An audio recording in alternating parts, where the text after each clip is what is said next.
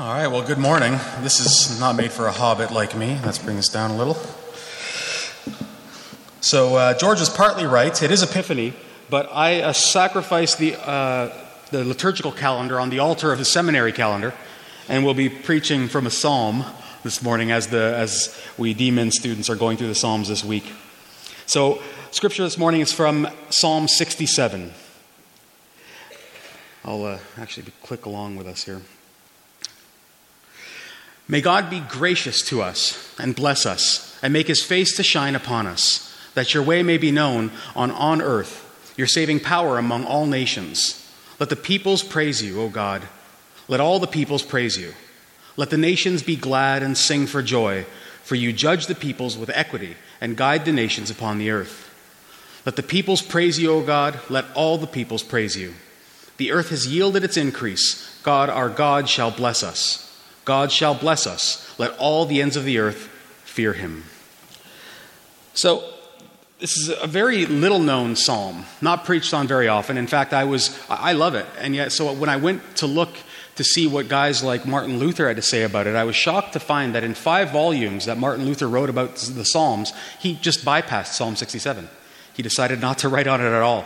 So of course I begin to realize, am I crazy? Uh, did I see something here? Or is Martin Luther crazy? Um, I'll reserve judgment and just say it's in the canon, so we'll preach it. But, you know, I think one of the things, this is a psalm that would have been used by Israel in liturgical settings, usually at the Feast of Tabernacles, to, to thank God for the harvest. But occasionally you stumble upon a scholar who says, but it doesn't show all the signs of a thanksgiving psalm because it doesn't just thank God for what he's done, but it asks for more.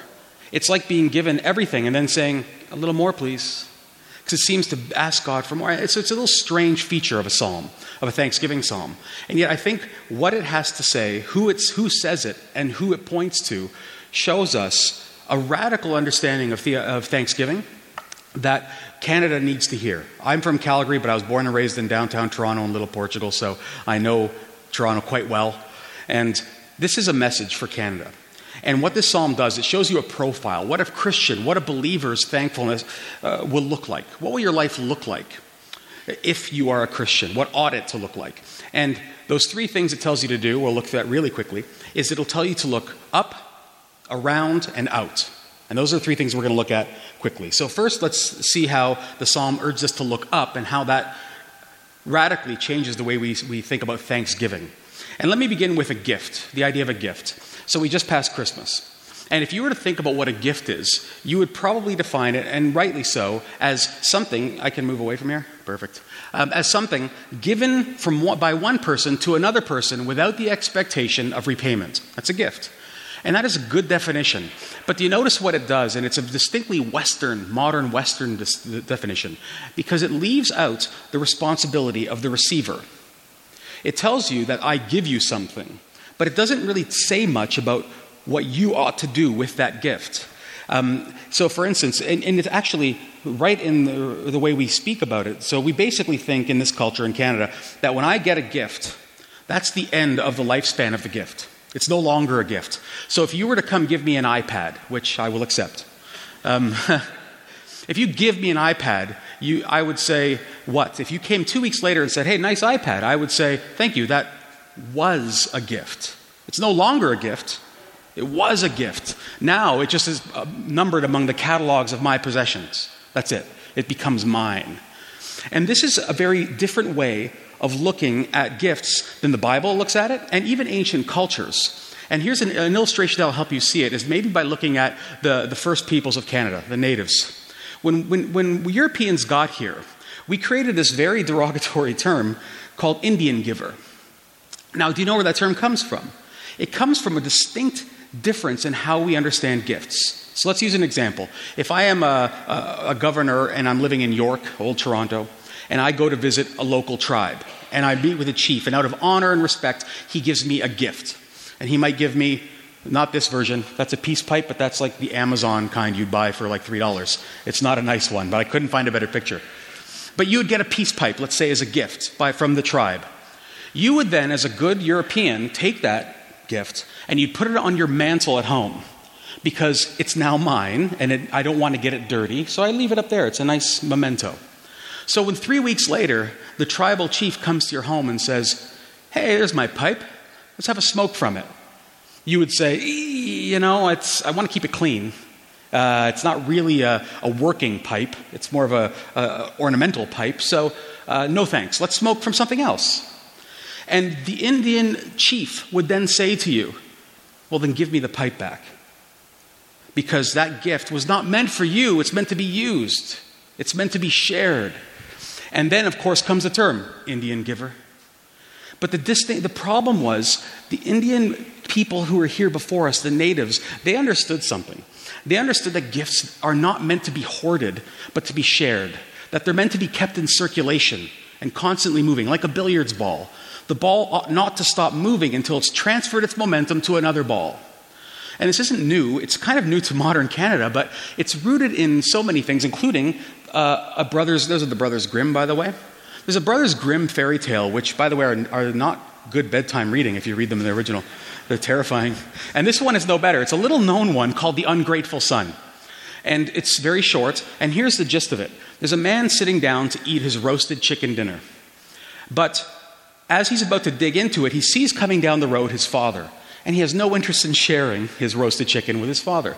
So he puts the chicken behind a door. And he entertains his dad, they have a drink, and then he sends his dad on the way. And then the man goes back to get his roasted chicken. But of course, it's being a fairy tale, uh, he finds that the chicken is turned into a toad. And the toad jumps on his face and sticks there.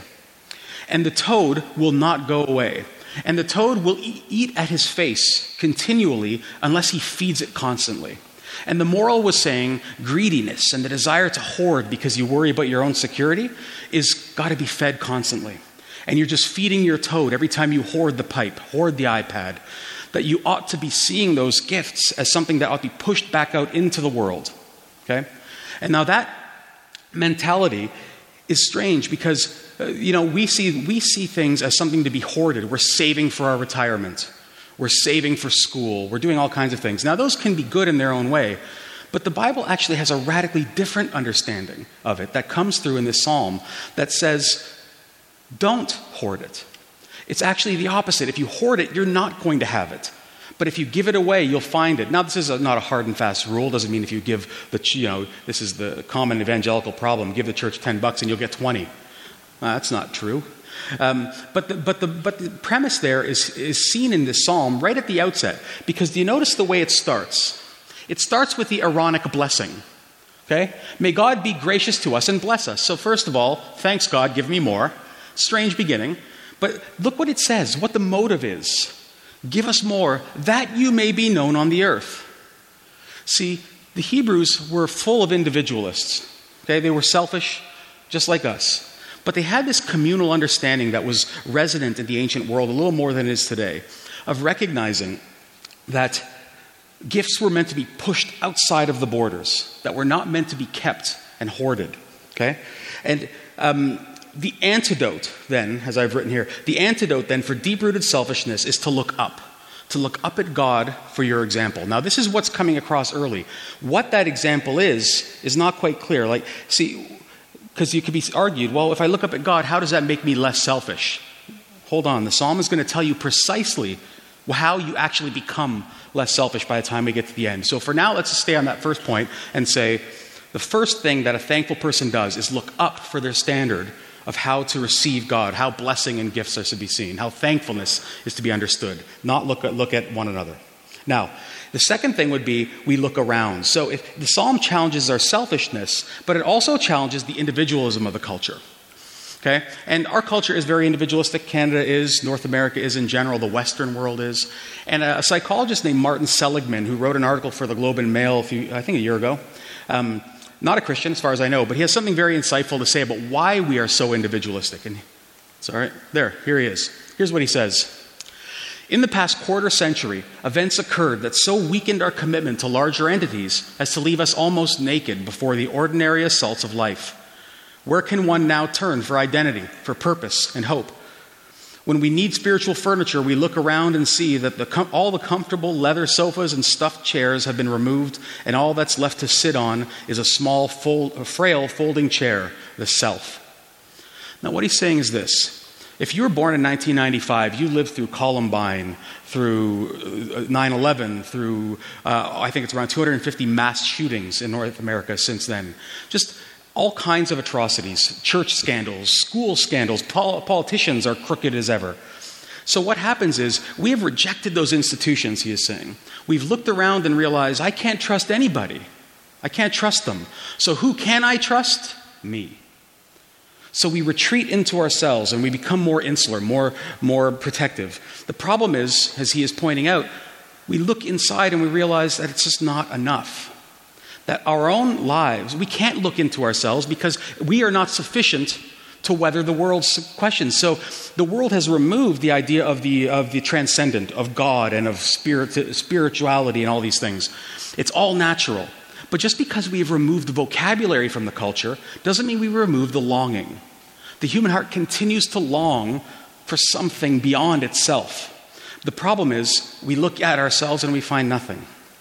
Now, if that is the case, this is why this psalm is so important. Now, it is a liturgical psalm, so it was used corporately, but it intentionally avoids uses of the, uh, personal pronoun. It only talks about us, not about me or my. Now, that makes sense if you're singing it in, the, in a liturgical context. But it's also important for us because it's precisely what we need to be more focused on here is to realize that we actually need one another. We have to not just look up, but we must look around at each other and see the church that God has put us into. And the reason we have to is so many reasons, but it's so I'll use only one example because we only have a few minutes. But it's disheartening to see so many Christians, and maybe there's some in the room, who think that you can be a fully functioning Christian outside of the church body. Um, you don't have to, you don't go to my church, so I can dis- you can disagree with me. You're wrong. You're very wrong. And at very least, we could give theological reasons, but let me give you more of a heartfelt reason that is also theological. And it comes, uh, it's rooted in a C.S. Lewis quote. C.S. Lewis, as you know, was part of the, a group of, of friends and intellectuals called the Inklings at Oxford, and included J.R.R. Tolkien and a few others. At one point, one of the members, named Charles Williams, dies, and he dies um, unexpectedly. And Lewis is writing about that friendship and how that loss has impacted him and the group. And listen, it's profound what he says. He says, Now that Charles is dead, I shall never again see Ronald, that's Tolkien's, reaction to a specifically Charles joke. Far from having more of Ronald, having him to myself now that Charles is away, I have less of Ronald. In this, friendship exhibits a glorious nearness by resemblance to heaven itself where the very multitude of the blessed, which no man can number, increases the fruition which each of us has of God. For every soul, seeing him in her own way, doubtless communicates that unique vision to all the rest. That says, uh, that, says an old author, is why the seraphim in Isaiah, Isaiah's vision, are crying, Holy, holy, holy, to one another. The more we share, we thus share the heaven, heavenly bread between us, the more we shall have. What he's saying is this when you leave the church, when you don't go to life group or home group because you're tired, you think it's, you're gaining something. I'm gaining sleep, I'm gaining time. You're actually not only losing, but you're depriving the rest of the church by joy, support, encouragement, and insight. Because I only see God, for instance, in my very narrow lens. And the DMin program helps you, by the way, with that. You see your tunnel vision and you see the people around you have different perspectives. And far from being in any way diminished, I see far more of God in my classmates because of my classmates. And the church is under the impression that I can worship God and know Him sufficiently on my own. You cannot. You're going to be an impoverished Christian forever. And this psalm reminds us that we, are something we have to be thankful for one another. As sin riddled and pockmarked as the body is, that's what Victor Shepherd once taught me. Um, as sin riddled and pockmarked as the church is, it's Christ's only body, so you better love it. He's right. So we ought to look up for our standard, look around in thankfulness. But you see, if we leave it there, if this is all we have, is a God who has now broken us from a bit of our selfishness and broken, broken us from our individualism, then all we have is a bigger little person. Because what he has done is he has made somebody who only looked at himself as somebody who now fights for his tribe, his church. And that leads to people saying, My church is better than yours.